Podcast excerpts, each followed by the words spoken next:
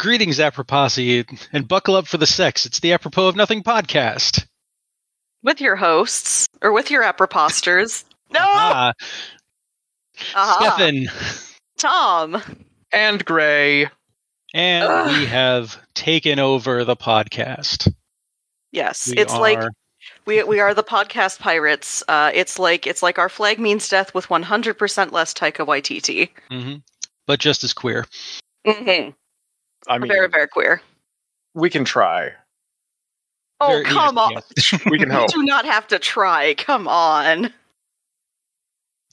But yeah, we decided to uh, to to hoist the uh, hoist the skull and bones this week because uh, the original hosts made the claim that they were going to ignore this week. That for some reason the day after Christmas wasn't worth recording.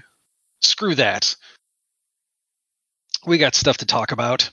But first, what are y'all drinking? I'm gonna go first because this is just kind of this is an abomination unto unto God and man, and I put it in a tentacle glass because that's appropriate. Um, it's it's Mountain Dew Baja Blast with tequila. I don't know how that's quite an affront to God and man, but then again, like- I like rum better. I think like drink just drinking this like this is what I had in my cabinet. It was either it was either Kraken rum or tequila, and this Hmm. is a prettier color. And it sounds Uh, like some sort of a some sort of a twist on a um, mojito, kind of. Kind of, except like No, trashy, yeah, that's fine. Tra- trashy mojito. There is no muddled mint anywhere to be seen. Mm.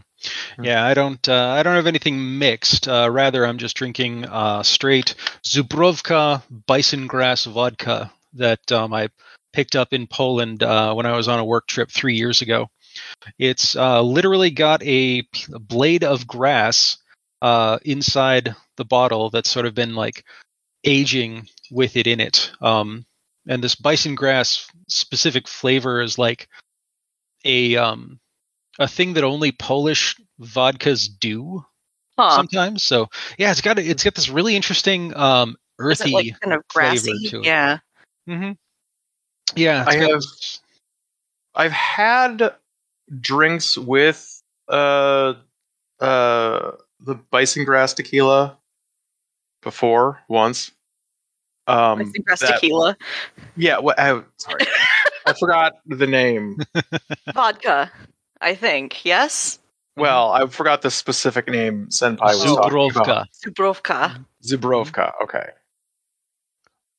And Yes. I we we were at a Rouge and I were at a party once, and they were mixing that with Zhibrovka or Becherovka if you're very American. Um, mm-hmm. and it tasted the name that they they went with for this concoction was the Ron Jeremy because it tasted like 70s pork. Mm. Oh, lovely. Anyway, I'm drinking squirt and uh, just some some clear tequila. Hmm. Kind of the uh, the lowball Paloma. Yeah. I don't have squirt, but I have a I have a grapefruit sparkling water as well. I feel like I should have uh, instead of the vodka, I should have taken the uh, the aged tequila that I have. Um, when I was on, uh, yeah, when I was on the podcast uh, a couple week, like three weeks ago, I think. Um, yeah, you I, were on at the beginning of December, I think. yeah, I was drinking a uh, an eggnog that I had made, and uh, the liquor was a, an aged tequila with um, aged tequila and Amontillado sherry.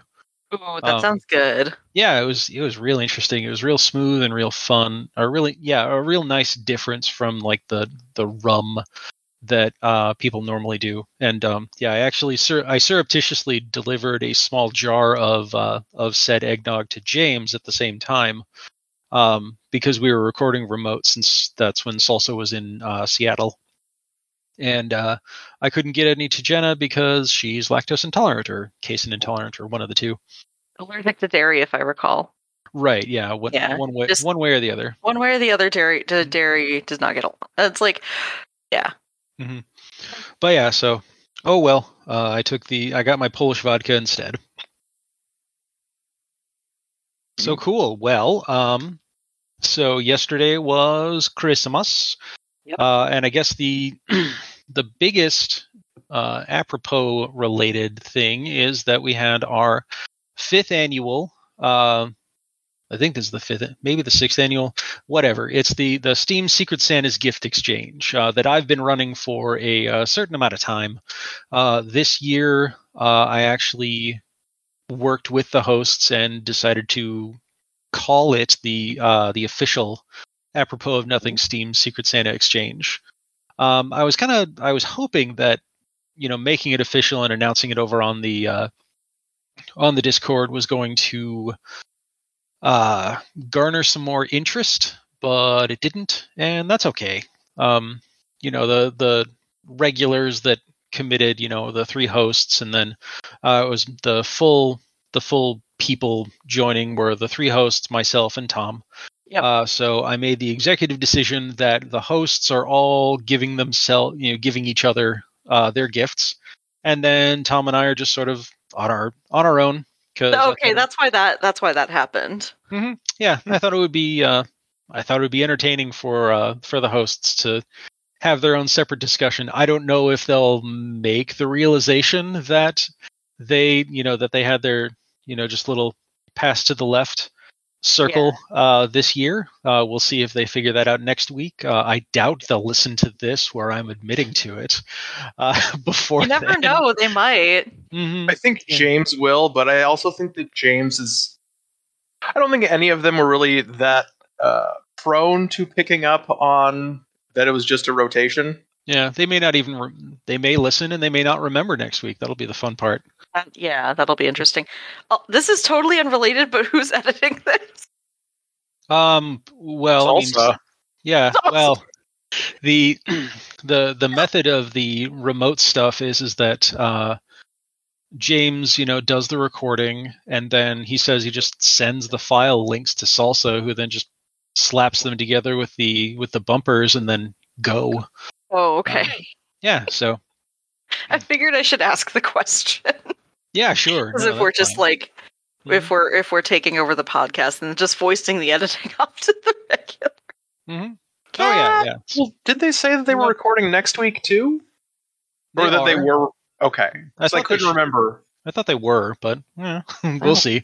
Whenever the hell this recording goes up, uh, I don't care. I just wanted, I just wanted to do it because I knew that they were. They said that they wouldn't be, so I'm like, well, hell, there is now an episode. Heck.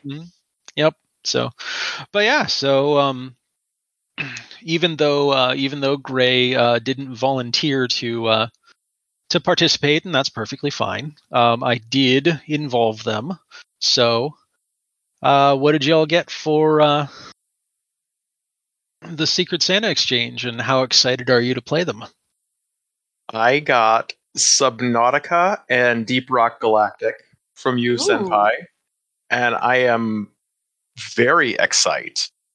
Um, I played, I played a little, uh, a little over an hour of Deep Rock Galactic. And Ooh, like this is fun, and this is definitely like a, a game to play with other people. Mm-hmm. Um, and I have not cracked into Subnautica because I think that's something I'm waiting to do on my Twitch stream. Mm-hmm. Yeah, um, yeah. Uh, Deep Rock had a uh, had a free weekend recently, didn't they? Uh, I think they said it's like Yes. Double experience season. Oh, okay. Yeah, it's or double something? XP season right now, but okay. okay. But yeah, I was well, I was just wondering how um how it, how you managed to uh play it without owning it until I gave it to you. Um, but maybe I'm misinterpreting the way that you had said that. Oh yeah, I did not. I had not played it before you had gifted it to me. Mhm. I see. Okay. I Yeah, realized I um, actually have Deep Rock Galactic, hmm so I would Yeah, be I would be game to try it with more than one person. hmm Yeah, it's uh, it's pretty whack, pretty wacky. Um, yeah, I've had it for a while. The um, the sort of LAN, the quarterly land party group that um, I'm with, uh, that I'm in, the friend group that I'm in with James. Um, Huh. a couple of the guys are real hardcore on it, and so it's very easy to jump in and and run around and do stuff. But they've uh, those guys have gotten pretty far pretty far into the game. there. they really Mhm. enjoy it. So yeah, it's kind of fun. It's the the digging down. It's basically you know it's it basically you know indentured servitude asteroid mining except you're also the the the dwarves of moria who've dug too deep and Mhm. that at the end of the level is always the escape of like oh shit you know but yeah so I, yeah i hope you enjoy those i've had yeah i had um i've had subnautica for a while as well um i abs- i really enjoy it more as a an underwater exploration game rather than the base building kind of thing that it does. Um, There are, um, I'll tell you this up front. There are two kind. There are two uh, modes that you can play the game in. One is survival light, where you don't have to worry about hunger and thirst, uh, or there's uh, survive. You know, the hardcore survival where you do have to figure out how to feed yourself and make uh, potable water because, of course, you know the um, the sea that you're um, exploring and swimming through is salt water, you know, like normal. So. You can pick between those two. I certainly prefer not having to worry about uh, hunger and hydration, but it does mean that I have a bunch of items like, you know, filtered water that I can't do anything with because that mechanic is turned off in in Yeah. the survival light version. So That is, that is nice that they have that version because one of the things I get so frustrated with, with in games that have survival mechanics is just like, I'm sorry, I I'm playing this to have fun and to escape, and now I have to like, oh, I- I'm cold, so I have to build a fire. I'm hungry, so I have to eat something. Like, fuck you, I have to deal with this in real life. I don't want to do this. The forest is like one game I will never play again, unfortunately, because it's just like, oh, you're cold, oh, you're hungry. I'm like, mm, figure it out. Yeah, pixel you, you you you lines of code that are forcing me to pay attention to this. Yeah that's- one of the difficulties i have with like um don't starve. Because i have that and i i have don't starve together and i'm curious about it because one of one of the other guys in the LAN party group was was really big on it probably about four or five years ago. Mhm. and i just i never got around to trying it out but yeah the whole uh yeah you are tired you are cold you are hungry you are thirsty and all of that stuff is Yeah, annoying but yeah that that is that is that is Tom's whole rant on survival games. I think the hardcore mode from um, Fallout New Vegas is like the only one that I've even attempted that kind of uh, survival ish. Like you have to, you know, eat food, drink water, get sleep. Like mm, Yeah, I did that for a little bit, and then just found some mods that would skirt around that. hmm Sure. that's wonderful. But yeah, like that's yeah, I would probably just play that pretty um pretty not intense. hmm Yeah. No, it's a it's a lot of fun. Uh, or Subnautica, I should say, is a, is a lot of fun to do the exploring. Uh, I mean, even though there are things that can attack you and harm you, you know, it's it's not too difficult to escape them and to you know sort of go back to where uh, where you can heal up. But yeah, there's a an interesting lore to the um, to the history of the planet um, when you land there. So I definitely recommend uh, keeping an eye out for uh, deserted, broken down, clearly man-made structures around the island or around the planet. Mm. Yeah, I will definitely uh look into that. Yeah. Mhm. So then, what were the things that you got, Tom? Um, I had to refresh my memory. Um, so from you, oh my god, I'm so excited to play Octodad. Like I've heard so much about it, and just like you know, I have a whole thing going on. I have a whole Mhm. aesthetic. Um, and so I'm really excited about that. And then what was uh, Hades also looks like a lot of fun because um, I've discovered that despite the fact that I find them very overwhelming, I do like roguelikes. Mhm. Um, I think the first one I played was Boyfriend Dungeon, which is like half dating sim, half roguelike. Mhm. Um, and now I'm working on Cult of the Lamb, which is what is it? Um, roguelike and management sim, I think is what it's called. Mhm. Where you have like the base that you. So yeah, um, and then so stacking, I don't know much about other than I saw it in, um, it was featured in a video, um, of this YouTuber who does adventure, who does like talks about adventure games. Mhm. Um, so that one looks that that one aesthetically looks like a lot of fun. Mhm.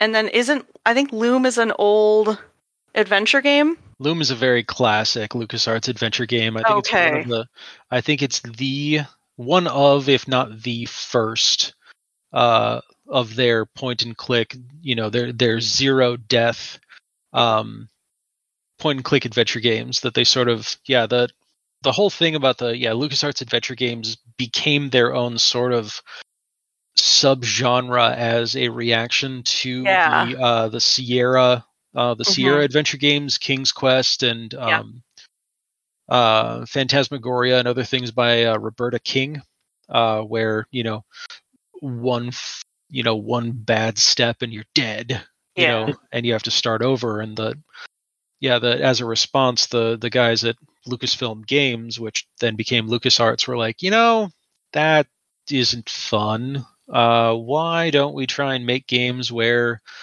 death is entirely impossible unless it's part of the story? hmm and so that's you know that's sort of the underlying point of a lot of um a lot of the you know a lot of their games you know loom the dig um the monkey island series uh, I was I was just going to ask if if Grim, if Grim Fandango takes place in the Land of the Dead because of that. possibly yeah Uh, Possibly. but yeah that's that's another that's one of the more later ones that one came out uh after escape to monkey island and yeah i think the the earlier ones were written by uh ron gilbert and tim schafer and um, some other guys whose names i don't recall but um yeah like they had this really great sort of comedic clever puzzle writing synergy where they had a lot of a lot of the real best um, LucasArts or adventure games. Um, oh yeah, there was like Maniac Mansion and uh, Zak McKracken and the Alien Mind Benders and Oh, that's right. uh, stuff like that. But yeah, no, Loom. Um, I played Loom uh, the first time a, a while ago, um, and yeah, it's it's a real neat, real neat story. Uh, I was Yeah. definitely excited to to give you that opportunity because yeah, the uh, uh, the theme of the magic and of the sort of yeah the magic system is based on um, uh, weaving and music.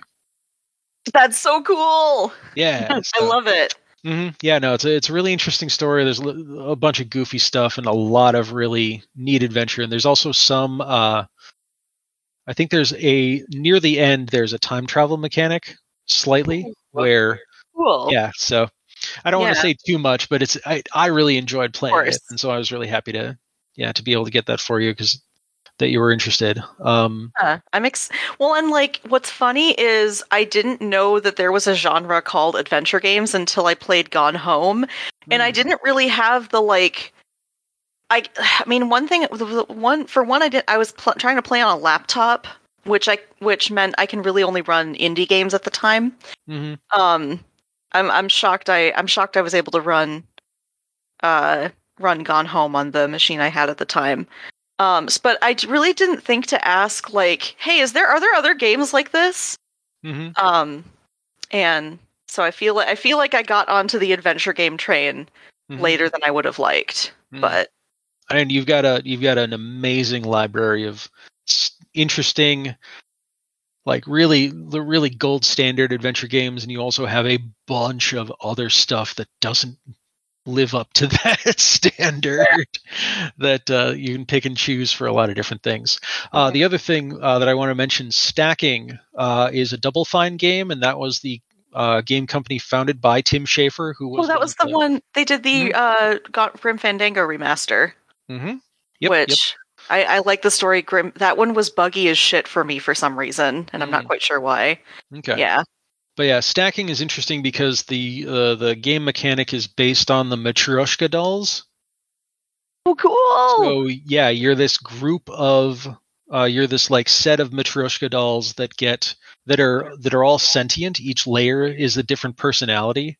And um, if I remember correctly, and I haven't played it, but I do have it, uh, but I haven't played it yet. But what I recall is, yeah, the the whole idea of stacking is, is that you're trying to get through. You're trying to go through the story, and you have to spit out various you know of the inner the inner layer dolls to get past certain they have certain skills and so you just sort of yeah Uh-huh. you just pop pop your character out from Yeah. the group and then or then collect back together Mhm. um that's that's my recollection of it but yeah i've yeah it's one of the uh one of the 1500 games in my steam library of of which over 1200 i have never played there was a there was a meme I saw where it was like all the other games in my library like judging glaring at me as I as I browse the Steam Mhm. Winter Sale.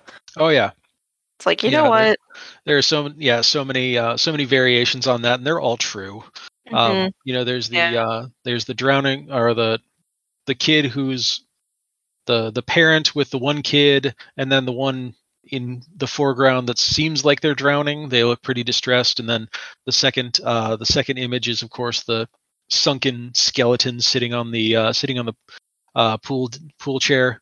Um the other one i like is the uh the um the the squirtle team. Uh oh the yeah. Squirtle team with Squirtle sunglasses. Yeah, it's, yeah, the unfinished game, unfinished game, unfinished game, unfinished game, new game that I just bought. You know that sort of thing. Uh, hmm Same with books. mhm, That happens with exactly. books. So, I feel like Yep. that's starting to happen with my tarot decks too. mm, because I have. Well, I might talk about this later. I actually need to do a proper review of the Kickstarter deck I just got because I I don't.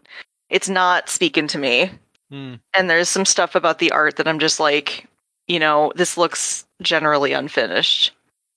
Um, but yeah, I'm. I have. I have another tarot deck on the way. gotcha. I do Yep. not have too many tarot decks. I can quit anytime I want to. Now, from what I understand, you're not supposed to be buying your own tarot decks. Those are supposed to be gifted to you. Oh shit. At least that's what my um my ex who's really into tarot was telling me.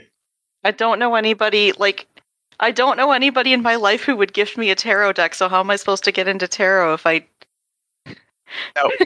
You don't know if no one in your life would give you a tarot deck. That's true. But yeah. And like that's Okay. it was I'm I'm I'm I'm sorry if I've broken the tarot rules. eh, well, it could be why it's not speaking to you. Yeah, this well then this deck was actually um uh I backed it on Kickstarter like a year and a half ago and it finally got here in like the beginning of December.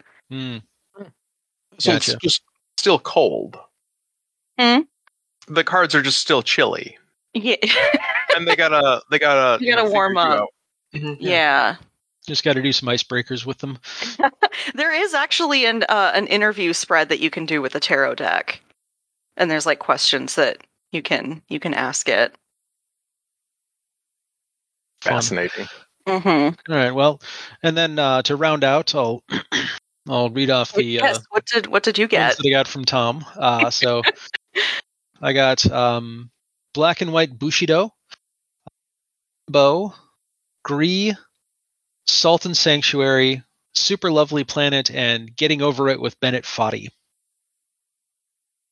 Getting over it seemed really interesting, at least from the the short description that I read. Yeah, it's um I yeah, I, I only added that recently because uh James got it. Um Hmm. I think from might have been from a previous uh previous Secret Santa exchange. It is it's Mhm. one of those early uh, oh, it's one of those early frustrate the hell out of the Twitch streamer games. this Um, one! Markiplier It's uh, the I one. think It's got the real one that. famous being a screamer about it. Yeah, the, it's the one that enraged Markiplier, if I recall. Yeah, yeah, you're just this dude, or you're the you're the you're the upper torso of this dude, and in a the- cauldron or something. in in a cauldron, and you've got this uh sledgehammer ish. Yeah, it looks like a sla- sledgehammer. It's got like a four foot got a four foot handle, and Uh-huh.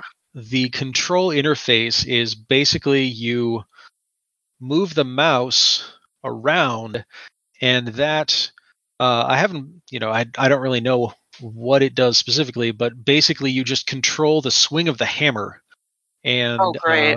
uh, that's the that's your only control you don't walk because of the cauldron uh, and you cannot do anything other you can't let go of the hammer um, but basically you throw it you know you throw the hammer out like it's a pickaxe and you know you know you hike hike yourself up with it and basically you try and catch the next higher handhold or hammer hold uh, to make it back up and Mhm. um, it's just this sisyphean um, mountain that you have to climb and you have to do all these different all these different frustrating paths that you have to navigate with just a hammer and um, yeah so james got it and he played it at one of the played it at one of the LAN parties and he didn't have a big enough mouse pad to fully um, Fully rotate.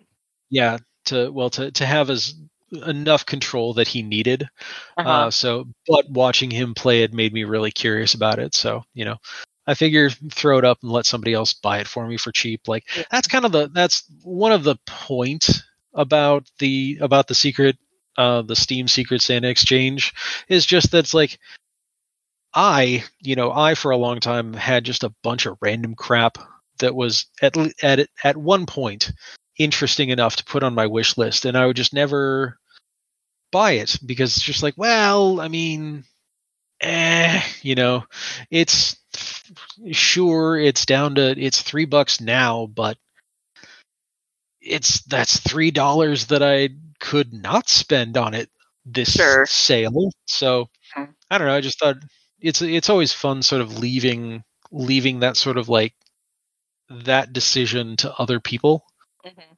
um, and so that's why that's why I set it up, and because I thought it would be fun, and I'm sure that you know, I at least operate under the assumption that people will wish list things and just never buy them, Mhm. and so it's like, well, hey, uh, give someone else the opportunity to pick between these things. Twenty dollars doesn't seem doesn't feel too you know too much to too much to ask. Um, Mhm. of course, you know we have uh, we've had people uh, go in and out of the group. Um, Mhm. uh, Troy to Troy has uh, sort of uh, stepped back from the group because he really hasn't had an opportunity to play any of the games that he has already. So he keeps he keeps telling me it's like, all right, you know, I I don't need to I don't need to be a part of this, but if anybody wants to get something, he's you know more than happy to happy Mhm. to supply, but he doesn't want to be within the uh, within the rotation. Sure, sure. Um, but yeah, so Yeah. it's a lot of fun. It's just a reason to get stuff that you just sat off, you know, just waited on. Um, I was just like- I was just looking at the um the Steam page for getting over it, and I would love to know who thought it was similar to the Stanley Parable. Because it was like, because it's like, is this game relevant to you? And it's like similar to games you've played. I was like, please explain the connective tissue here because I'm not understanding. uh, people be mad about it. Are people Um, mad about the Stanley Parable? Yes, I've definitely heard. Dis- Oh, I've okay. heard discussion about people like, I don't get it. It doesn't make any sense. I can't do anything. That's It's like, the whole well, that's point. because you're that's because you're not doing the thing that you're supposed to do. Right. I Like- actually had a really bad experience with this with the first experience with the Stanley Parable, um, where like a friend and I had a really tough discussion. Um and then he was like, Hey, you want to play the Stanley Parable? And I was like very contrary to what the narrator was telling me to do. Mhm. And I didn't realize that the narrator would start to get abusive when Oh you start my. doing that. And he Oh, I was like, about that. is it, I was like, is this upsetting you? I'm like, you just gave me a real life the reason you sp- suck speech. Yes, this is upsetting me. Mm. Can we please play something else? Yeah. Yeah, not a great introduction to that game. Yeah, and, and I keep forgetting to um, I keep forgetting to download and open the game because two of the two of the premier achievements uh, for that Mhm. game are go out and play and commitment. Which Wait, uh, Stanley Parable? yeah, Okay. Go out and play is you open the game, you close the game, and then you do not play for five years. Oh, yes, I have heard of this one. Then I I might be wrong about commitment, but there's got to be another one. uh, There was an I thought there was another one. Maybe it's with like the the the quote unquote remastered version of the Stanley Parable, but they had a they had a second one where it's like, yeah, uh, Oh, um, go and don't play for ten years. yes.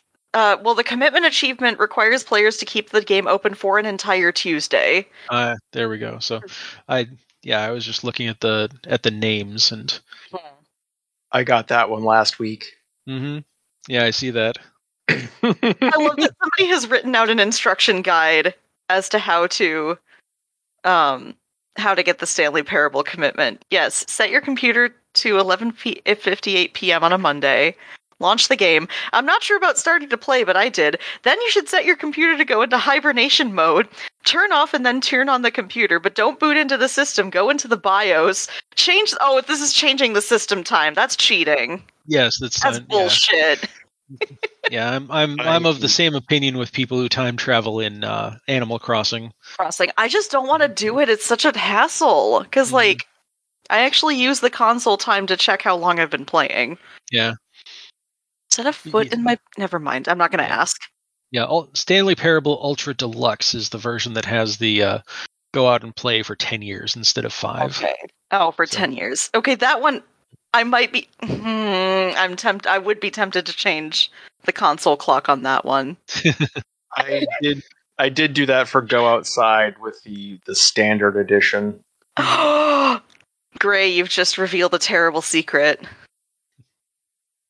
Okay, so there are ten achievements. I got eight of them uh, on January eleventh, twenty fourteen, Okay. and then I You got just- one last week. Okay. Don't play for ten years. Mm-hmm. Wow. Yeah. Uh, ironically, I've had Stanley Parable for longer than, um, for more than five years. So I actually had I started it when I initially bought it, I could have could have had that five year achievement without having to Ah. time travel, which is a, a Ah, bummer. But, dang. Yeah, I think I think I so I borrowed so the first so the second time I played it this was this was when I was um this was probably about a year year or so later. Um or maybe like 6 months later from the first incident. Um I just went when I was visiting my boyfriend back and forth. Um I just went and played it in an afternoon until I was like, I'm done with this. Isn't there one for that puppy game where like the the puppy and the ba- the, the thing where you're like you have to keep a baby from dying and it's like a cardboard cutout of a baby? Jesus Christ! I'm Yeah. not familiar with this at all. Um I'm sorry. it's oh gosh, I don't remember. I think I just ended up finding a video of somebody of somebody playing like cuz there's an achievement for that but you have to press the button like some ridiculous number of times like 500 or something. Hmm. I see. Yeah, there. I Mhm. know that there was um there was one of the. I don't know. I guess I, I guess I would call it a gag game where it was um. I'm I can't remember the name now, but it's where it was two player. Two player asymmetrical multiplayer where one person was a baby and they were going around the house trying to kill themselves. Yes, okay.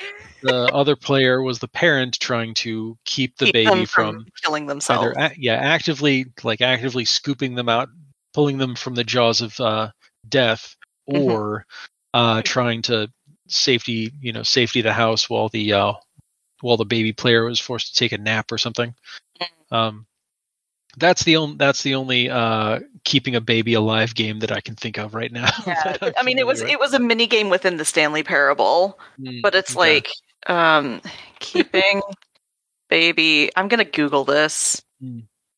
Baby alive because I'm game in. I can spell Stanley Parable. There we go.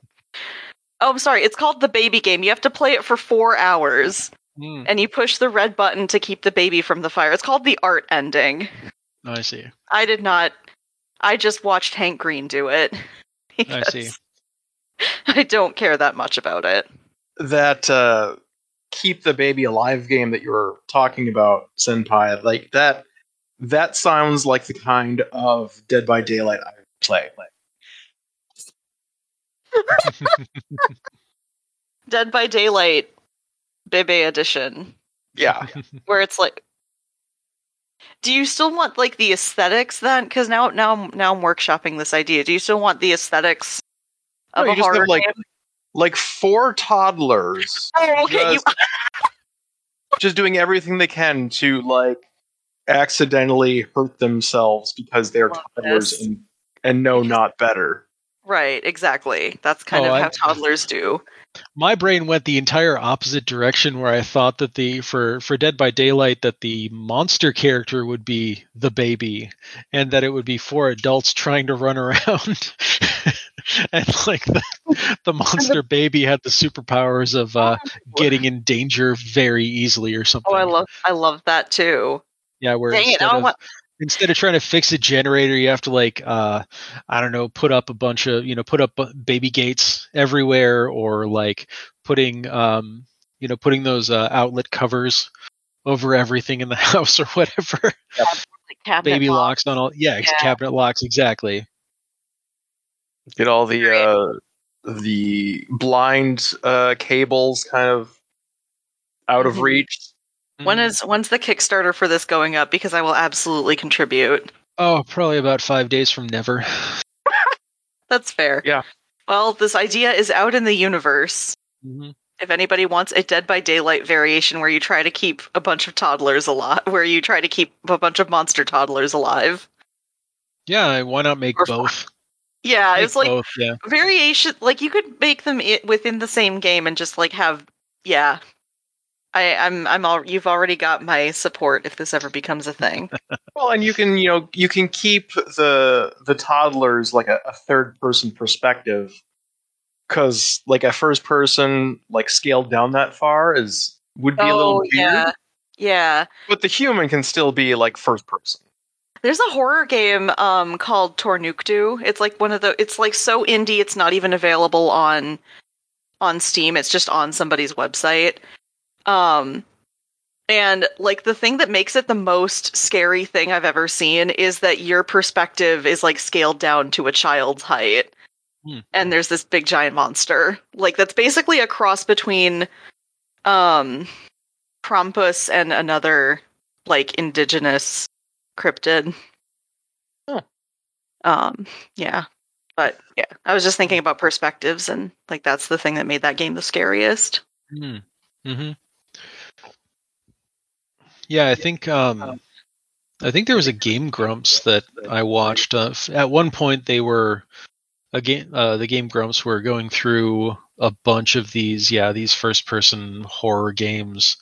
Uh, uh, also these very, you know, indie indie ones that have like you know really crap assets that don't go together and you know the textures are all wrong and whatever but yeah there were a couple of kind of deliberate. yeah yeah oh but yeah, anyway. Yeah. they did a whole series on them and yeah this at least at least one if not a couple had you know had you scaled down to a child size and they're like oh yeah this really Yep. kind of makes it worse mm-hmm mm-hmm Yeah, that one that one I just watched a playthrough and it gave me nightmares. So, but yeah so um so yeah that was our involvement of the uh this year's steam secret santa exchange and i guess we'll uh wait to see what uh the uh, uh what the other hosts got from each other you've heard from Um, the aproposters, now you're going to hear from everybody else. The actual Indeed. host. Well, Y'all wanna take a not this break? week. Sure. I'm sorry, what now? i was gonna say do y'all, y'all want to take a break I yes. Sounds good. We'll be back soon. If you guys like what you heard, you can visit us on our website at aonpodcast.com. If you want to talk to us directly, you can send us an email at either Jenna, Salsa, or James at aonpodcast.com or collectively at feedback at aonpodcast.com.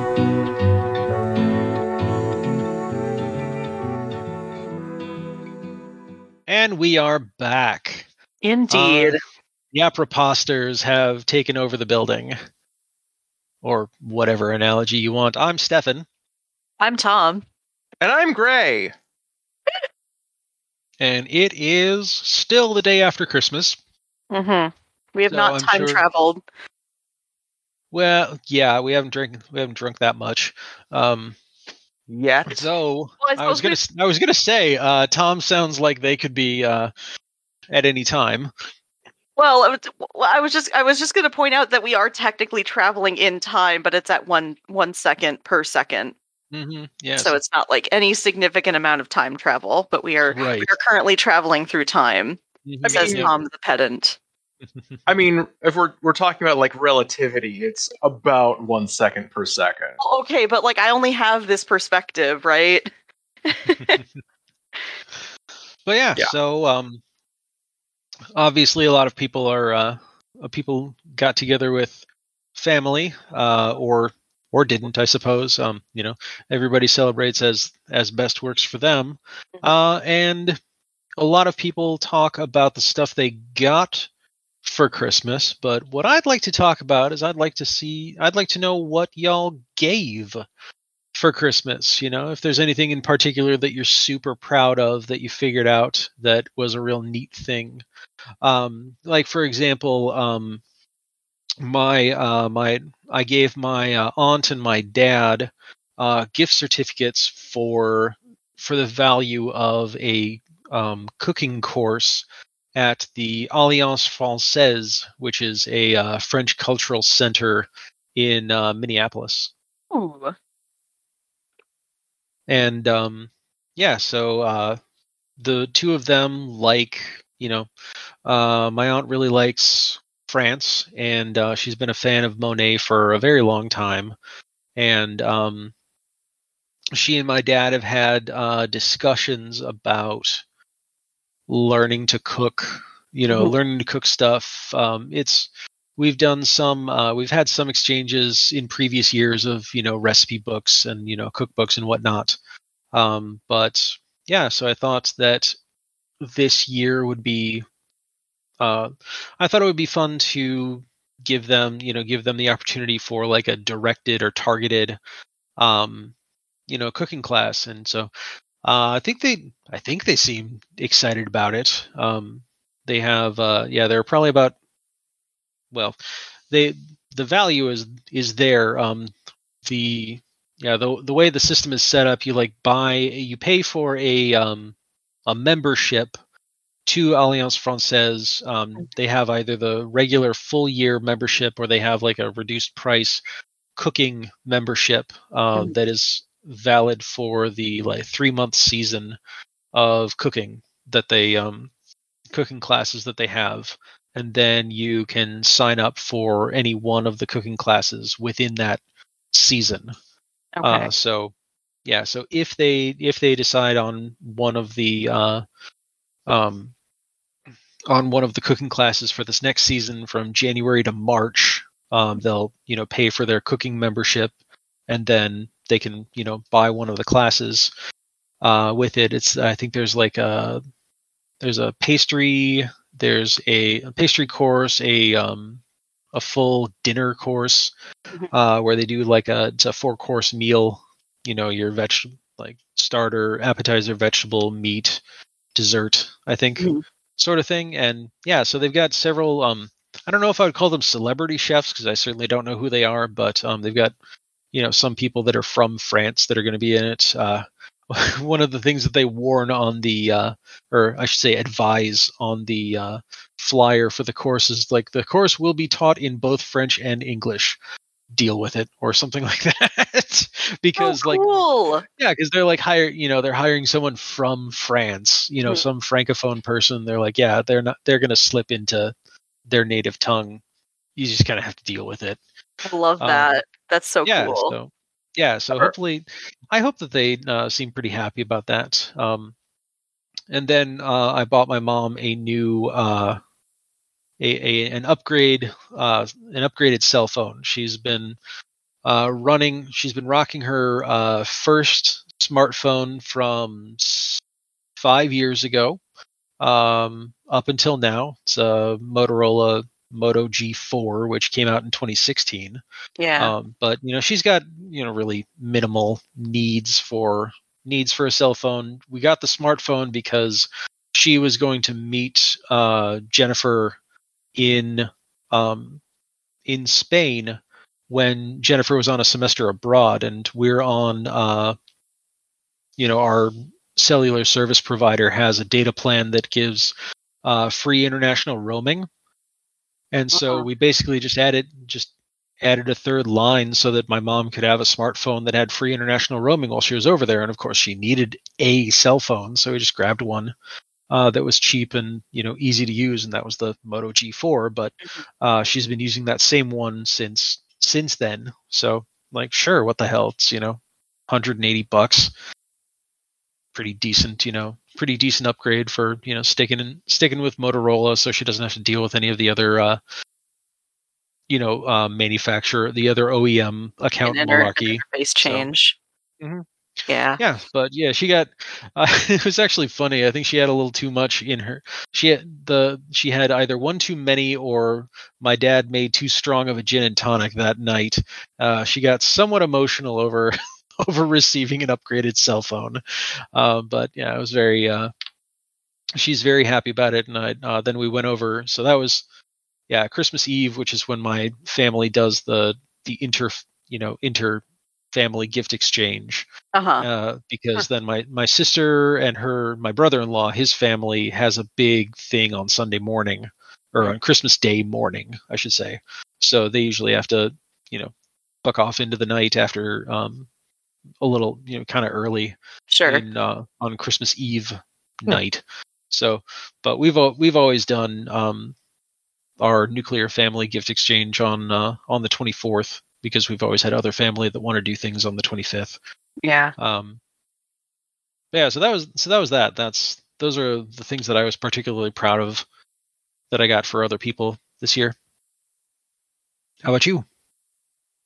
Um, so for I I feel like I kind of panicked because I'm not I'm t- I so one thing about me is like if somebody gives me a list of of potential things that they might might enjoy um I find that to be the easiest kind of scenario because at least I'm giving them somebody that I something that I know that they like um and I probably should have asked for something like that this year so I kind of panicked. Um, but for so I was I think I was on Twitter. Um, and my so like I actually got my dad into the podcast Welcome to Night Vale. Um, Oh, and last actually so actually last year he gave me a stuffed uh a stuffed Khoshekh. Um, who is Nice. not who is not on the desk right now, or otherwise I would show it to the camera. Um, but yeah, it's it's a cute little little Khoshekh plushie. Um, so I was on Twitter and there was like it was like December seventh. Oh, Nice. Rem the Goblin has has has very helpfully um grabbed Khoshekh the cat from the couch. Oh, Um, very nice. thank you, Yeah. Goblin. You have you've been thanked by the Aproposters for for assisting.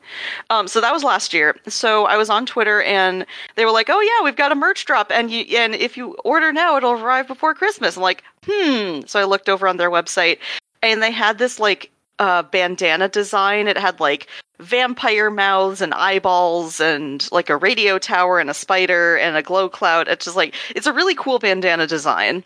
Mhm. Um, and so I picked that up for him, and he was so thrilled. He like immediately put it on, uh, and wore it around the house all day. That's fun. Mm-hmm. That was a lot of fun. I, um, I liked that. That was that was good. Um, I'm trying to think. The other one it was so I went to the bookstore, the Magers and Quinn, which is actually closer to me now. Uh, now that I lived in Rich, now that I live in Richfield, Mhm. um, just to f- kind of round out everything else for Christmas shopping. Um, and I found a copy of Catfishing on Catnet, which is written by a local author, Naomi Kritzer. Um, and so I gave I gave that to my mom, um, because she she's a fan of uh of Naomi's um election guide, Mhm. and I was like, yeah, she also writes speculative fiction. It's very good. Here's the first book. Um, so that's exciting. Neat. Those are kind of the things that I did. How about how about you, Gray? Um. uh, so there is a, a little bit of a tradition in my family, uh, not unlike the traditions of the Fiddler on the Roof. Tradition, Tradition. and I am going. I am going to lift this thing up and put it on the screen so y'all can see what it is we got my dad for like the third or fourth year running.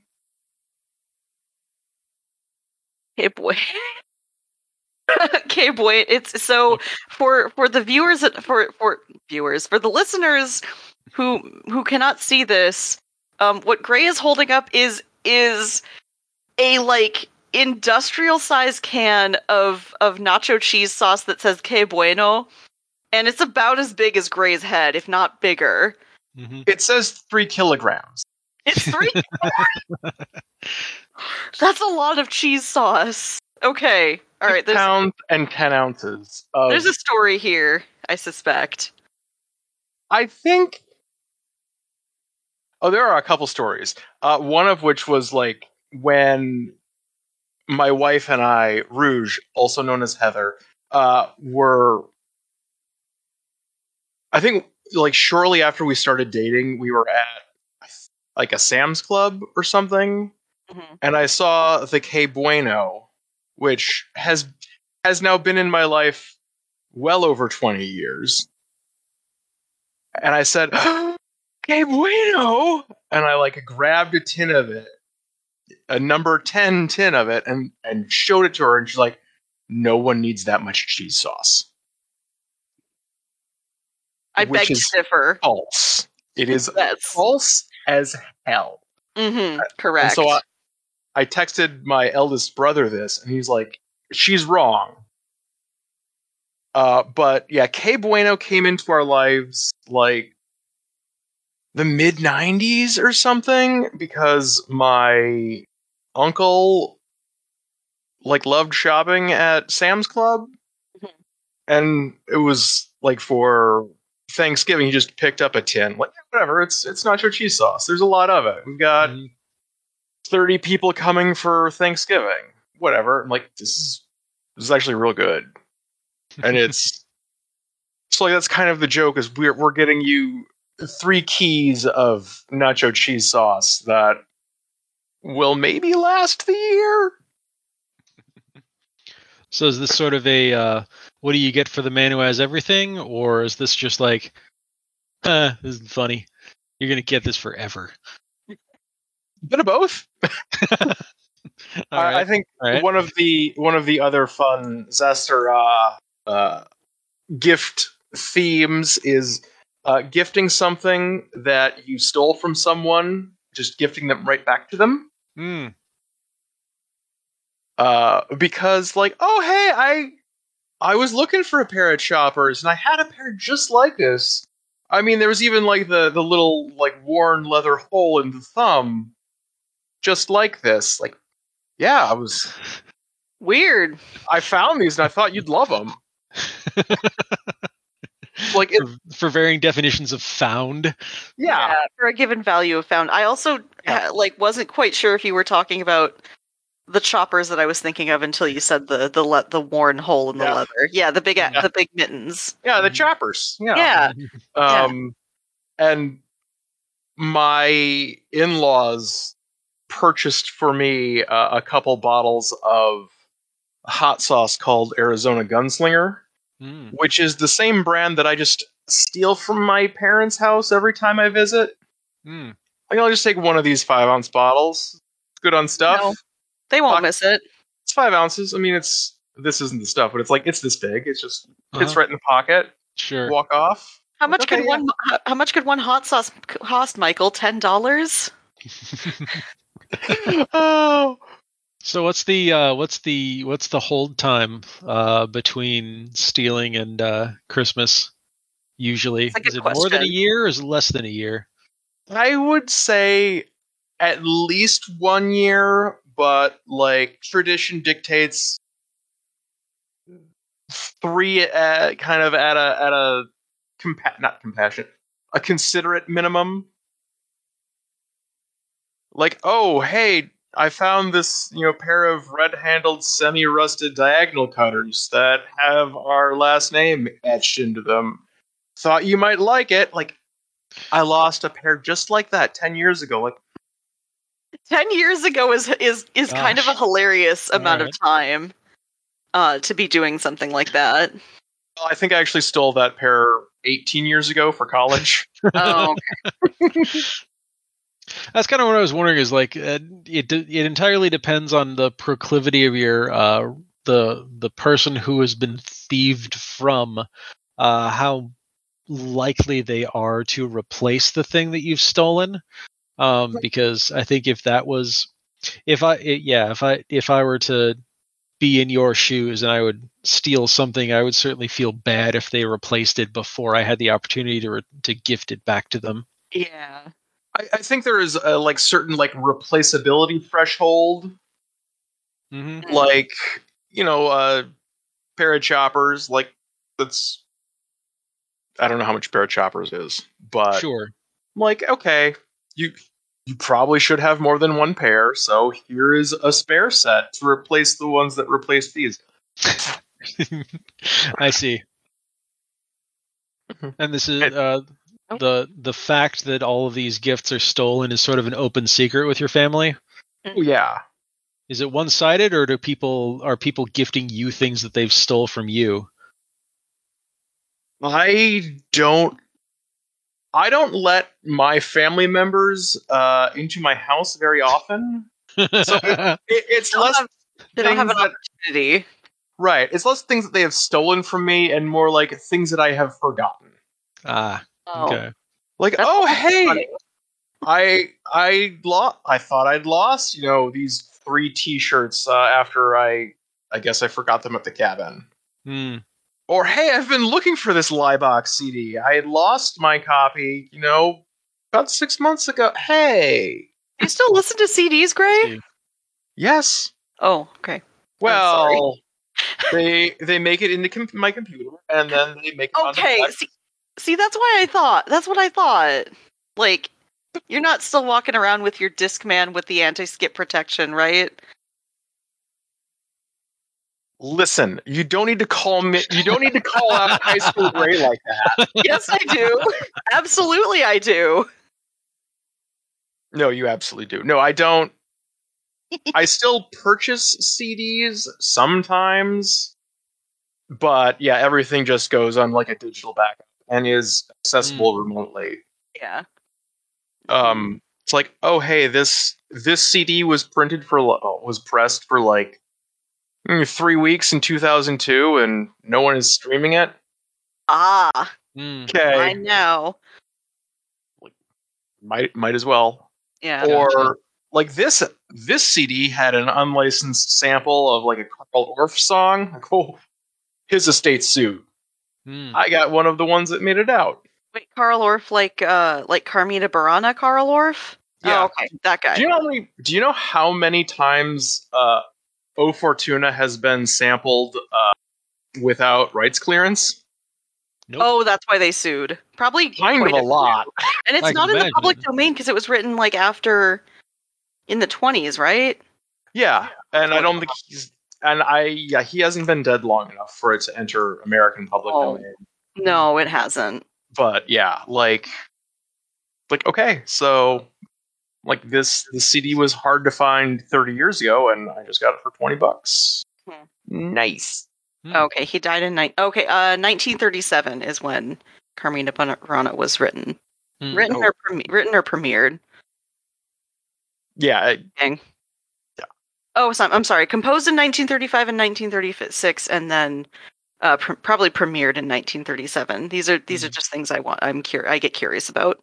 hmm Another uh, fun thing that we do that I have done for like gift giving is get like a couple little airplane bottles of liquor and like put them in a mason jar, which you will use to drink out of. And I don't care if Salsa never hears this because that's Oh, half the fun. Does Salsa have a thing about not drinking out of mason jars? Is this?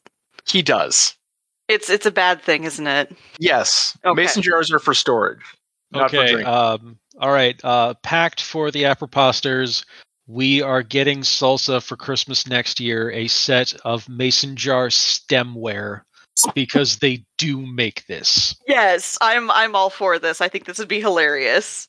Can we get the uh like an AON logo in uh etched into it? Yeah. Uh, sandblasting can't be that difficult, so we can we can certainly investigate. That's Stefan's response to this is sandblasting can't be that hard. Old. I like this idea. Although if you're having him edit the podcast, this may not make it into it. Oh, he, he, doesn't. listen to it. He doesn't edit. He doesn't listen to it. He just looks for. He's fin- what he does is he just imports the files into Audacity, Mhm. and he's re- he recognizes the waveform of specific words, so he knows what "Greetings, apropos, buckle up for the sex" looks like. He's like, okay, I'll take that and dial it back ten seconds because there's usually some pre-show bullshit that goes Um, on. Some And then- patter. Yeah, exactly. Okay. And yeah, so that that's what he does. And then he'll pick, you know, whatever the whatever the outro ends up being, you know, in the post. But yeah, no, he does not listen to the show while he's editing. Oh. Uh somewhat, you know, rather famously. this is i mean yeah like I, I feel like i'm a friend of the podcast and it's like i i haven't found time i need to find time in my day to listen to the fiction podcast that i want to follow and i haven't quite figured out where where this podcast fits into my listening schedule i'm i feel like i'm like betraying the podcast Yeah.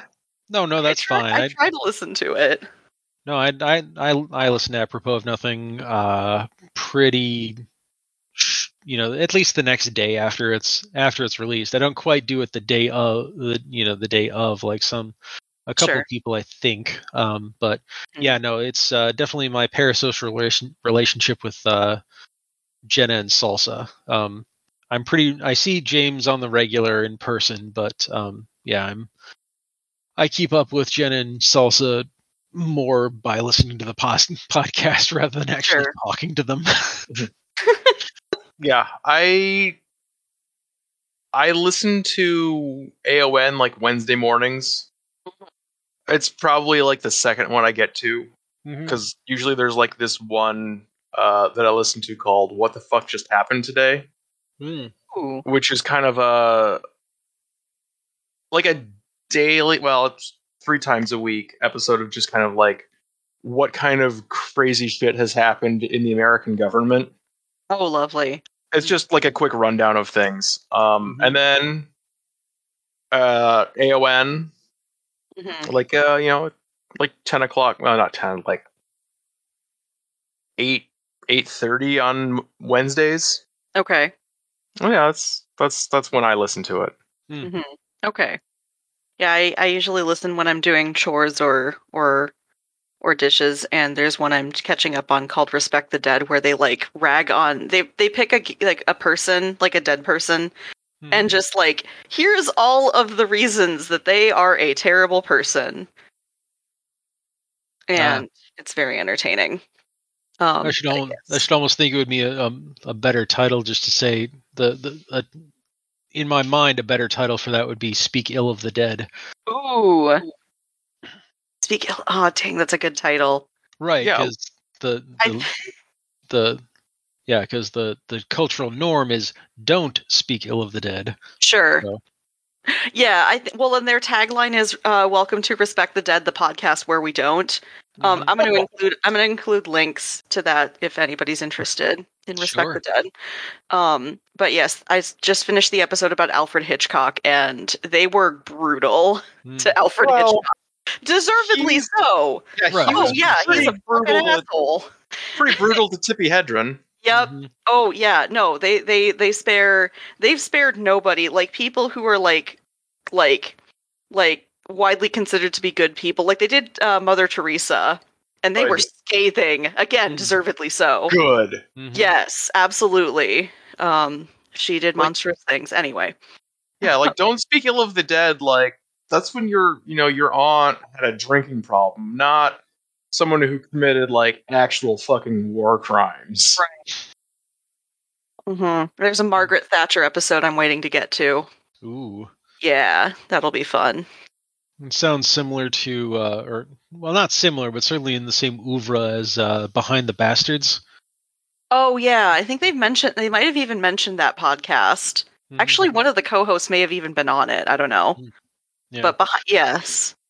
yeah, I've only listened to one uh, one series of Behind the Bastards, and that was um, Clarence Thomas, um, you know, Supreme Court Justice and Mhm. absolute hypocrite Clarence Thomas. So I only listened to that, and yeah, unfortunately, they're uh, as as a uh, trained sound engineer, the um, audio production on uh, on Behind the Bastards leaves me wanting, and so I don't know. I don't know that I'm going to bother listening to another one. Uh, Oh, I wonder- someone that I really want to know all the dirt on. Yeah, one of my friends sent me. I think they might have sent me the uh the one oh yes, okay. Um Wait, I don't know. Yes, Behind the Bastards did do a two-parter about celestial seasonings. Um Oh shit! Really? What? yeah, it's like a it's like a cult basically. dear. Hmm. yeah, and it was it was so much content they had to split it up into two episodes. Yeah. The, Tea yeah, the- company? Yeah. Yeah, and unfortunately, well, I don't drink any of their teas. Um, I buy, I buy Tea Source because that's local Mm-hmm. Oh, and not a cult. Yeah. Well, yeah. The the Clarence Thomas series was four parts. Oh wow. Oh yeah, he's he's got a lot wrong with him. Yeah, I bet. Mhm. but yes, it does. It's it's it is similar in concept. I think I think Behind the Bastard seems to cover more than just like individual people. Mhm. Um.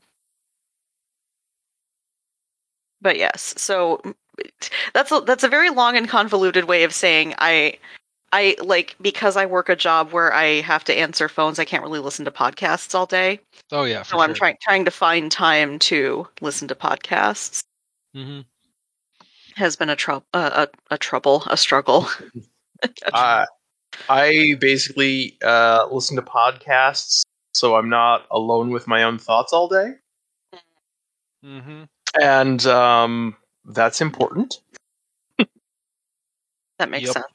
Yeah, it's it's like music in the office, and then once I'm out in the world, like podcasts and then audiobooks. And it's funny when you're listening to just you know your phone playing music at your cube, and one of your coworkers comes by and uh, "Fuck the Pain Away" starts. And they're like, Yeah, don't do that. "Is that is that Peaches? Is that the Teaches of Peaches?" Like it is. I'm gonna turn this further down.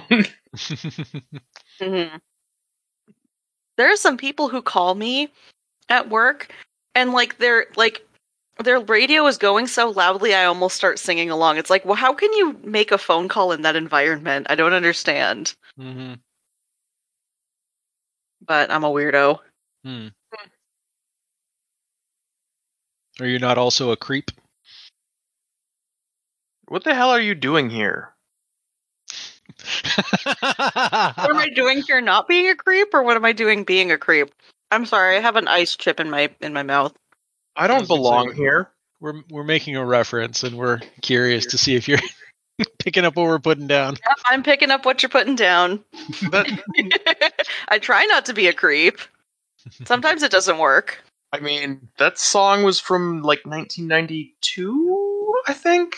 I've heard people sing it at karaoke. hmm What? Oh dear. That's that's right up there with like Hallelujah and Afternoon Delight. Like that. That's not what you. That song is not what you think it's about. No, not Mm. Damn it! Every time somebody says Hallelujah, I'm like the Hallelujah chorus. That's not a that's not a karaoke song. Mhm. You're not you're not talking about Handel, are you? No. No. I'm sorry, I'm a choir nerd. I've actually never sung all of of Messiah, um, despite being in choir. I mean, that's probably a better hallelujah hmm for karaoke. Um, but yeah, well, it's it's in four parts, and like the soprano part is like all the way up there. So, oh god, now some. Oh man, if somebody, if there's a karaoke version of the Hallelujah chorus from Handel's Messiah, I want to see somebody perform it, just because that would be really funny. oh, either man. that or the uh, either that or John Williams' Duel of the Fates. Ooh, that's a good piece of music. Yeah. Was that was that in Latin? Uh, hang uh, on, let me let me look. I look. think it. I think it was all made up. Ah. Um, I'm trying to. I'm trying to remember because I did that Text in. Uh, on yeah, the my- lyrics. when I was in high school, uh, I was in choir, and one of the for the Christmas concert, we had a uh, an additional community choir where uh, parents and you know other adults who are not you know actively high school students uh, would come in and join to do to sing in the choir performances, and the community choir did the Duel of the Fates Mhm. uh, song, and so I did have to learn it, and um, uh, I think the words are like uh, Kora Kila. Yep. Uh, Dan- Danya. Ratama. Yeah, Yep. yeah. So I don't think that's a language, but I could be wrong. So uh, I looked it up. But you know, press F to doubt. You know that sort of thing. So these are a Sanskrit translation of an English translation of a medieval Welsh poem. Aha. And uh, so the the there's the four lines from that poem read under the tongue root. This is an English. this is uh this is the the English an English translation from Welsh. It says under the tongue root a fight most dread and another raging behind in the head. I believe this is probably the Robert Graves translation. Okay. Um, but it's this article I found says Williams had it translated into a variety of languages, eventually selecting Sanskrit quote because of the quality of the vowels end quote. Yeah. um, as a John as Williams a like choir, I Sanskrit, appreciate yeah. that. I just Um, I don't know. It would have been interesting to pick a star a, a language from Star Wars, but that's Hmm. just me Mhm. being because like they have some languages right there, but I don't know. That's just Kind- I like conlangs. kind of reminds me um shortly or not in the in the six months or so after the first frozen came out Mhm. uh there uh you know of course let it go took over the entire internet and uh there was one young woman youtuber that i found that i don't know if i could pull it back up but her shtick was is that she took the entire lyrics to let it go and translated it from english to like 13 you know s- s- hop Uh-huh. between languages hmm like 14 steps and then back to english and then figured out how to set the cadence correct to to match it up and then she sang a karaoke version of that like 15 times retranslated lyrics Oh Um, yeah, I've seen mhm. somebody do that with um, All Star by Smash Mouth. yeah Yeah, it's like you you translate it into one language and then Google translate it back. hmm Yeah, except this woman went, you know, this young woman did like, you know, English to German to Russian to Moldovan to, Mhm. you know, uh, yeah, to to Javanese to uh, Mhm. Navajo to whatever, and you know that yeah. Yeah. it was 15, 15 things back to English, and that's what she sang. That's that hurts my brain to think about. hmm Yeah, the, uh, the the grammar was all sorts of fucked. So I bet.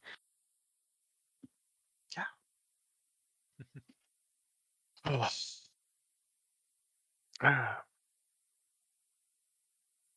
So did y'all do any uh do anything else in uh anything else fun for uh for the Christmas times?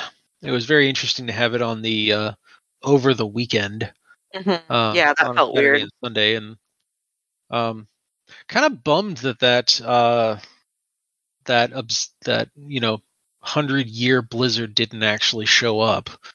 I Um, was I was I was minorly disappointed at the at the no okay okay Yeah, I mean, Gray, I'm Gray sure. is Gray is Gray is just glaring glaring Our- daggers and putting up the double deuce well, deservedly our dear- not our- undeservedly our, our, our dear deal male escort. our dear yes, male the, uh, escort I was just gonna say that Right.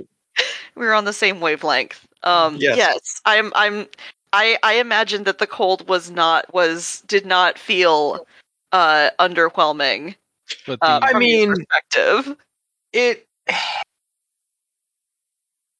I can't say that the cold really bothered me. hmm It was uh, mostly like the wind and the depth of the kind of semi-hard snow after the the, the winds. Mhm. You get a, a lot of compaction. Yeah. Otherwise, you can just like walk through the snow drifts like they're nothing because it's But it's not that Sure. dense. yeah. Turn on the wipers and don't turn off the, the windshield defroster, and you're good. yeah. Right. But yeah, then it um, it, it kind of was not great. Mm-hmm.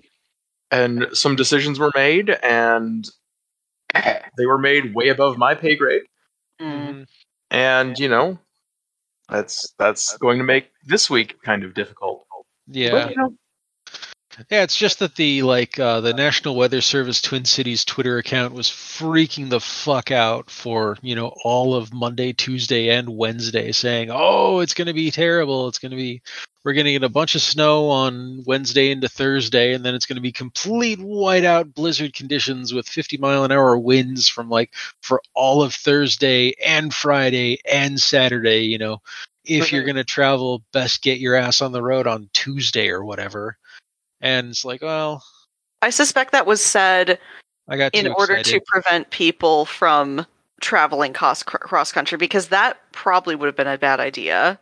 yeah, yeah, Um, the, yeah. As I as I understand it, the uh, the flat as a pancake states to the south certainly got a lot of the uh, the blizzardy, the whiteout conditions with the wind because they have no you know trees or hills to stop Yeah. the wind from blowing. mhm. yeah on uh I think it was might have been wednesday or thursday night i'm like it's gonna be just dummy bad it was thursday night thursday night it was like it's gonna be dummy bad the next couple days and I mean, bad. like dummy bad yeah and like a balaclava and nylon not going to be enough to save this face and nylon what now? uh just a nylon kind of knit style hat Oh, okay. Not Which- not like a not like a pair of panties, or right Pantyhose. I think you mean pantyhose. I, yes, yes, you are correct. You are correct, Tom. Listen. Actually, okay 4k no los both Um, I don't know if I'd wear panties on my head. I guess. it depends on who on I- whomst you're robbing Okay, it if I mean if this is an, if it's a new fashion sensation that's sweeping the nation, who am I to argue with panties on your head? That sounded like a like a like a tagline for something. It's been a pretty pretty classic uh pretty classic home invader fashion in Japan for a while apparently. Um Wow. but so anyway uh, Anyway, anywhere Thursday else, night. anywhere else from here. oh hey look at that so thursday i like i just decided like it's gonna be so bad tomorrow like i'm gonna go buy a snowmobile helmet uh huh. Because i know what's waiting for me. Mm-hmm. and so like you know i went to a place and they're like i need a i need a snowmobile helmet oh what kind of sled do you ride like i don't i do not ride a motorcycle i don't ride a motorcycle i don't ride a snowmobile it's just going to be dummy windy tomorrow and it's already fucking cold yeah. i want to not lose my nose Mhm. Like smart. cool any full face one will be fine they're over that way like great Excellent. did, the, did the did the salesperson look incredibly crestfallen as soon as they learned that you they couldn't talk gear with you? like, oh hey, what do you do? Oh, I don't need. No, I, I'm sorry. No, Not an Like, extreme sports person. yeah, Yeah, like the last time I was on a snowmobile was before puberty. Like that is what I said to the guy. Like, Mhm. been a while. Like, okay. same. So yeah, like, like what do I need these things for? I don't know. I'm trying to think if I've ever been on a snowmobile, and I don't think the answer is yes. Oh, it's loud. It's So- fine. Yeah, yeah, that's what I re- that's what I recall. I was probably so I was somewhere between eight and twelve, and Okay. yeah, there was somebody else was driving. I'm like, well, hold on, and so I did, and then it, you know, I just held on to their waist, and it was loud and windy and accelerating, and that was about it. And then we were done. I'm like, oh shit, Okay. you know, Yeah. uh, Can I have All hot right. cocoa now? don't need to Hmm? do that ever again. yeah. the people who are into it are way into it, and that's fine. hmm Good for them. So, uh, so after you got your helmet, did you uh, go? Did people think that you looked like the Stig? Yes, and like, I I think like a couple of my coworkers like, is that a is that a motorcycle helmet? Like, no, it's a snowmobile helmet. It has a different breathing apparatus going on, uh, and they're like, people are gonna make fun of you. Like, I don't care. Can I I, would- hear them? I would like Maybe. keep my nose. Right. It's like, But oh yeah, how how can I hear them over the inbuilt Bluetooth headphones that, that are that built into these things? Yeah. That- yeah, that was not the uh, the the price point I was buying at. Oh, okay. Well, you did not, but- you yeah, did not of spring for the for the Bluetooth speaker. Right, and besides, like you can just get like some some like little Well, Bluetooth earbuds. earbuds, and Mhm. that'll that'll do it. And if only we were sponsored by like one of those one of those earbud companies. Yeah. Like yeah, like it's just it was. Yeah, so I bought a snowmobile helmet for Mhm. me. Like this needs to just last the next twenty years, and it needs to not fall into a million pieces. Mm. Mhm. Can Does it it fall get into, cracked? fall into two pieces? I mean, if it can be fixed with like duct tape and like some weather sealing, then fine. Okay. Like I just need something that is solid, or at least more solid than fabric, Mhm. To you know protect my face, The nugget. protect, my, yeah, protect my neck from you know the the wind. Mm-hmm. Because it was fucking windy. Mhm. And then it was like not as fucking windy as I thought it was going to be. And then at some point Saturday, I realized that I had set my uh, phone's weather apps to uh, metric. Oh, Like negative twenty two. Jesus Christ! The car just says negative eight. I'm like, Hang on. oh, mhm. See, I never went back from Celsius um, when I got back from study abroad until um, I put a I put it like a smart speaker. Oh, geez, I, I sorry, I'm just hearing an echo and I don't know why. Mm. Oh boy. Okay, I'm not hearing it anymore. Um, so I put a smart speaker in the house with Rem, and he's like, "Can you change it to Fahrenheit because the Celsius is not helping?" I'm like, "I can, I can change it to Fahrenheit for you." Well, like you know, before I go to work, the the people who are online streaming on Twitch with with whom I have parasocial relationships, they're like Australia and the UK. I'm like, Hmm. oh yeah, it's negative eight here. What does that mean? Like negative twenty two? Like Jesus fuck, it gets that cold? Correct. Yes, Hmm. it gets gets real cold, it's Mhm. colder than Mars, y'all. and sometimes more hot and humid than the than the Amazon. Yep. Yeah, that's weird. Indeed. Don't like All right, it. Well, how do we feel about a break? I feel like a break is a in in in order. Give me It a break. good. Give me a break. Hey everybody, you should like us on Facebook, apropos of nothing. You could follow us on Twitter at AON Podcast, or you could join our Steam group at AON Podcast. Search for apropos of nothing.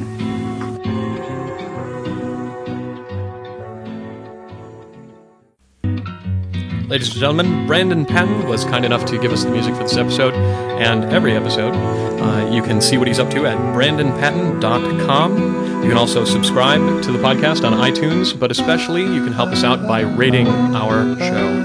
Uh, check out our merch. You can go to society6.com forward slash AON podcast. Are back. Return triumphant. All right. Some so, of us. What- Some of us for for a given value of triumphant. indeed. Mhm. So norm normally the third segment is a fast five. a hush have falls one. over the room. Oh There's- shit! There was uh, some lag there. I'm it on the lag. sorry. I'm sorry. It was falling. falling. But yes, uh, I, I don't have one. I I also do not have one. Did anybody I- send one in? Oh right, we don't have access to that email. Um, nope, We don't we don't know if somebody sent one and they could have, but it's So not for us to know. Sure. who do who do we put on blast for this? We put it on blast for Salsa for dropping the ball, or James for not uh, organizing that before. um, I mean, I think technically Jenna is above reproach on this. right? Yeah, she Let she tried. listeners- She had to spend a month and a half trying very hard to get someone to send in a fast five uh, for one of our aproposters reasons. Uh, so I agree. She's probably above reproach. Yeah. I only needed to win once. all right. Well, anyway, so yeah, we yeah we don't have it, and it's all Salsa's fault. Um, yep. We're just gonna we're just gonna lay the blame squarely at Salsa's feet. Yep. So, uh, in lieu of that, uh, do y'all have anything to plug? I do. Um, so I am. Uh, I've, I feel like I'm one of the many peop many f- people in my friends group has joined who's joined the ranks of Twitch streamers. Um, I stream on Tuesday nights at 8 p.m. Central Time and Saturdays at 9 a.m. Central Time. Um, this week in particular, um, I'm going to be playing more Cult of the Lamb, and then I think I'm going to continue on with the Homestar Runner adventure game called Strong Bad's uh, Strong Bad's Cool Game for Attractive People, I think is the full title. Um, but I've been working through that adventure game. Uh, Saturdays are usually adventure games, and uh, you can find me at twitch.tv slash tom underscore s underscore t, and I will include the link so that it can be included in the show notes. All right. Uh, well, we we have no idea if that'll work. I don't know. Uh, so- Okay, if not, I have just Uh, told just- you my Twitch name, and hopefully you can find it.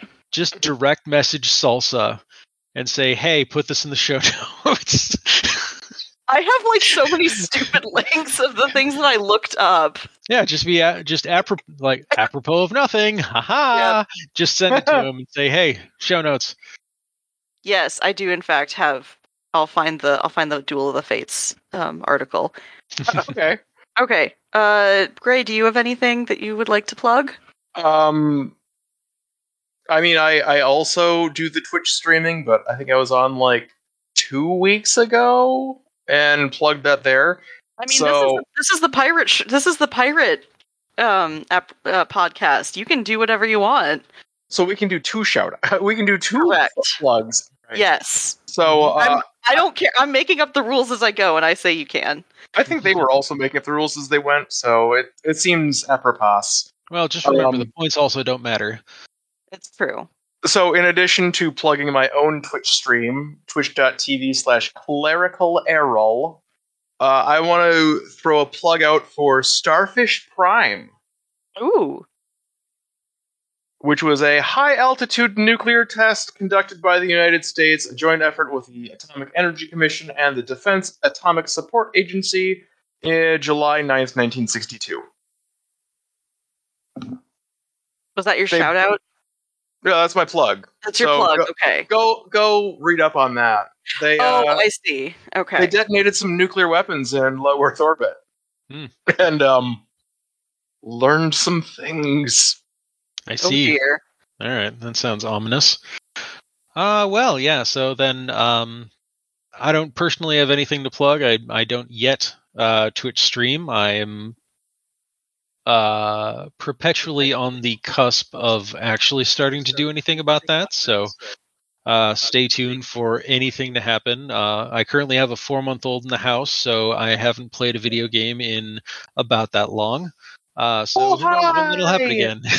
yeah, uh, he's he's growing great. Uh, he's developing. It's it's so fascinating to watch him become more of a more of a person and less of a uh, potato that cries and poops.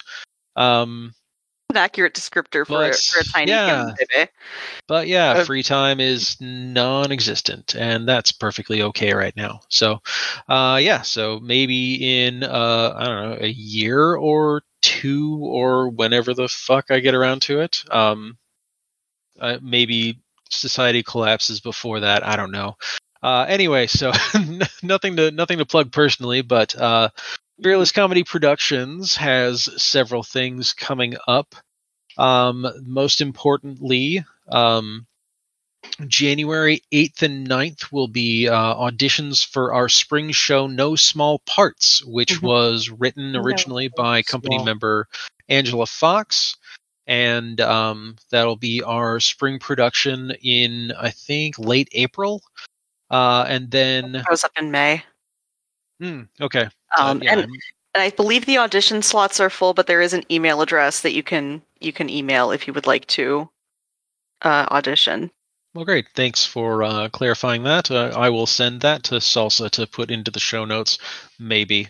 Um, yeah. So then, and then uh, upcoming in uh, the end of January, early February will be the uh, the 2023 Fearless Five Mhm. production. Uh, this time will be, I believe, mythology. Yep. Has the cast been announced? Uh, y- maybe.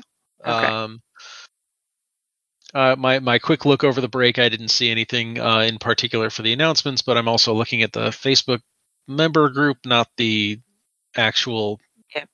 company Um, website, which might have more information. Fearlesscomedy.org.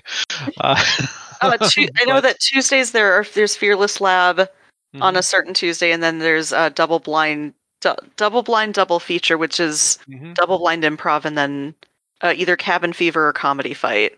Yeah. Double blind double feature is the first Tuesday. Fearless Lab is the second Tuesday. Uh, double blind double feature is at Strike. Uh, Fearless Lab is at Finnegan's, and um, yeah, those are those uh, monthly shows. So January third at the Strike, go see it. It's good. Um, and then uh, yeah, Fearless Lab on January tenth at Finnegan's. Also go see it. It's a lot of fun. Uh, you can also certainly sign up with um, the uh, sign up for your own slot. Uh, oh gosh, I don't remember what um, the uh, Oh, the organizer. the, Fear- the Fearless Lab organizer is uh, oh, trying um, out a trying out a new name. Ryan, yes. Yeah, Ryan. Yep. Yeah, I've I've done lab several times, and it is a delight. And I've been to Yeah. Finnegan's for lab, and it is a great space. Mhm. Yeah, uh, I mean, we've heard a I lot of can't great stuff about it. I can't drink any of the beer there, but it's it's a Oh. great space. Uh, so yeah, check it out. Like parking was not bad, uh, even though it's downtown Minneapolis. Is it downtown St. Paul? Minneapolis. Oh, it is Finnegan's. Minneapolis. Okay. Yeah, yeah.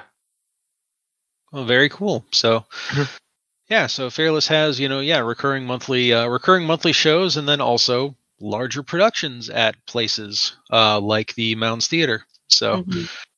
Um, I think, yeah, and I think normally they do shout outs first before plugs, but we're, We're the pirates yep. Yeah, we're not them. making our own rules. So it's Yeah. sort of shout outs you got before we sign off for the night. I can start. Um, I guess Do shout out to James for uh, doing all the back end stuff that uh, I needed him to do to be able to make this recording possible. Um, that is about all of his involvement, and uh, Jenna and Salsa are, as far as I'm aware, not aware, uh, apart from the threat of us taking over um, that I put up in the Discord. So we'll see how things get responded to because Salsa doesn't know. I don't think that Salsa knows that this is happening. He's just going to receive links to the recordings and say, "Hey, make this a show." So what you're saying is that Salsa and Jenna are dead weight. For for this recording for this week. Yes. For Okay. This week. Yeah, we don't want to blow up James's ego too much. No. Oh, well, but yeah, he he can deflate that pretty easily on his own. yeah, that's true. um, I okay. I would like to shout out um, uh, shout out my partner the the goblin, um, because what he what he gave me for Christmas was like an in joke that that I had to then explain to my family. it was basically like a reference to Undertale and Papyrus. Um, and then it was it the the so the joke bu- the joke gift was hiding the actual gift. So that was that was that was a very funny um occurrence on Christmas Day. Gotcha. Yeah. Joke in jokes are always the best when you have to explain to people who are not in on it. Exactly. It's a great moment and you had to be there. They are funnier when you explain the joke. And I don't care what anyone else says. Um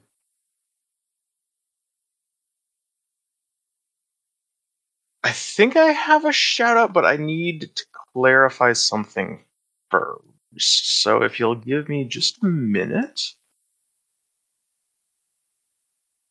And we don't have anywhere to be. Mhm. Right. Okay. Yeah, we're yeah. also not uh, not professional uh, podcasters, so we certainly don't know how to fill the dead air. Well, Uh, yeah, and What do you mean by f- so I don't know uh, wait. is th- is that has that show been announced? I don't know if it's been announced yet. Oops, I was trying to type up my thoughts and that's not what I wanted. I'm ca- checking their Facebook page. Um Yeah, I'm not seeing anything. uh or then again, I, I, know has where to not been announced. Okay. Then uh, I'm going to give a shout out to um, uh, delivery drivers. Yeah. People- you know, people like uh, you know FedEx, UPS, DHL, post office. You know, pizza. Yeah, Pizza. also them. Mhm. But you know, because like that's that's not a that's that's a a huge responsibility Mhm. and that's and it was cold. So like shout out to my coworkers and anyone who makes a living driving in this fucking nightmare of a state where God tries to kill us every year. Mhm. Mhm. Just repeat to yourself we don't have alligators, we don't have hurricanes, we don't have earthquakes. We don't have alligators, we don't have hurricanes, we don't have earthquakes. I mean, a tornado is kind of like a hurricane. Well, okay, but do you get do you get them in like December? I guess not. We also don't have huntsman spiders, and there's mm, something to be Yeah. said for that. Indeed. Shout shout extra shout out to this to the con- to the country slash continent of Australia for keeping the huntsman spiders over there. Those boys are big. They are very big boys. Um, almost as big as that spider in Limbo. All right. Well, on that note, for Gray and Tom, I'm Stefan, and to telling you to eat the fucking cake. Bye, I love you. Bye, bye, bye.